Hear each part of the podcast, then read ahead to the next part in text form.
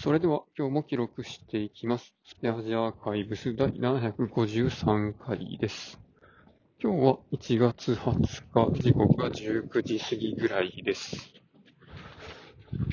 まあ今日はですね、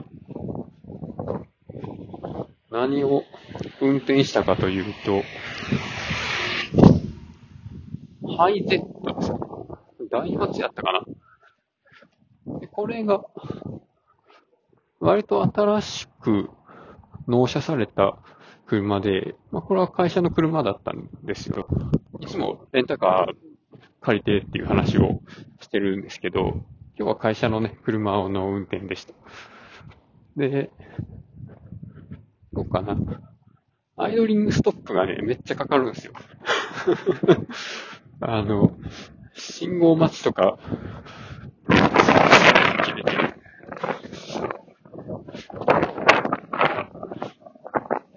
さすがに交差点入って、曲がるときに、右折とかしようとしてるときに、止まるとかはまあ、なかったかな、と思うんですけど、なんかね、ゆっくり信号停車しようとしたら、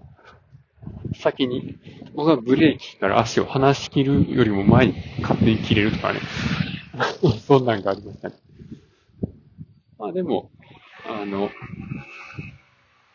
わりかし、運転はしやすいかなとは、ああ、どうかな。あの、ギアのレバーを、あドライブとか、リバースとか、切り替えようと思ったときに、もうね、ガチャガチャってやった瞬間に、今どこなんかっていうのがパッとわからないんですよね。このギアのレバーの持ち手のところと、あの、文字を書いてあるところがちょっと離れてるんで、角度的にね、今どこなんていうのがね、パッとわからないのと、ハンドルの奥の画面のところに、一応ね、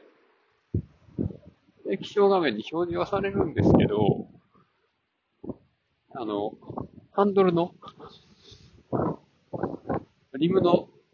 位置の関係でたまにね、その画面が増えてたりとかして、見えないとかね。あと、なんか液晶に一瞬表示されなかったりとか、ワンタイム、ワンテンポ遅れてから表示されるとかそういうのなので、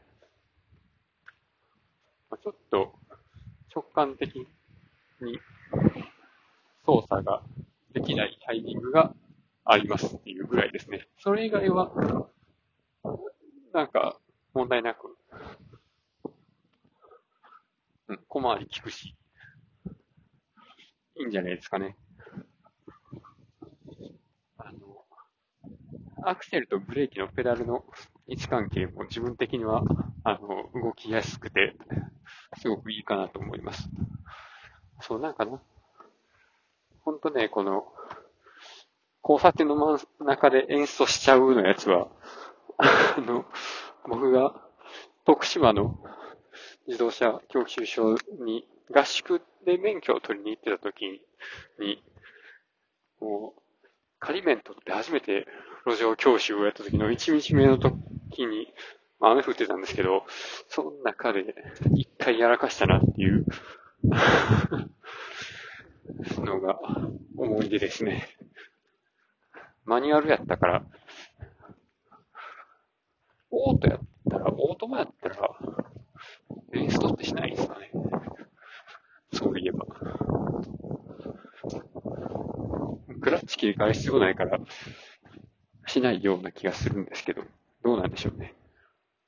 まあ、ということで今日はこの辺で終わります。ありがとうございました。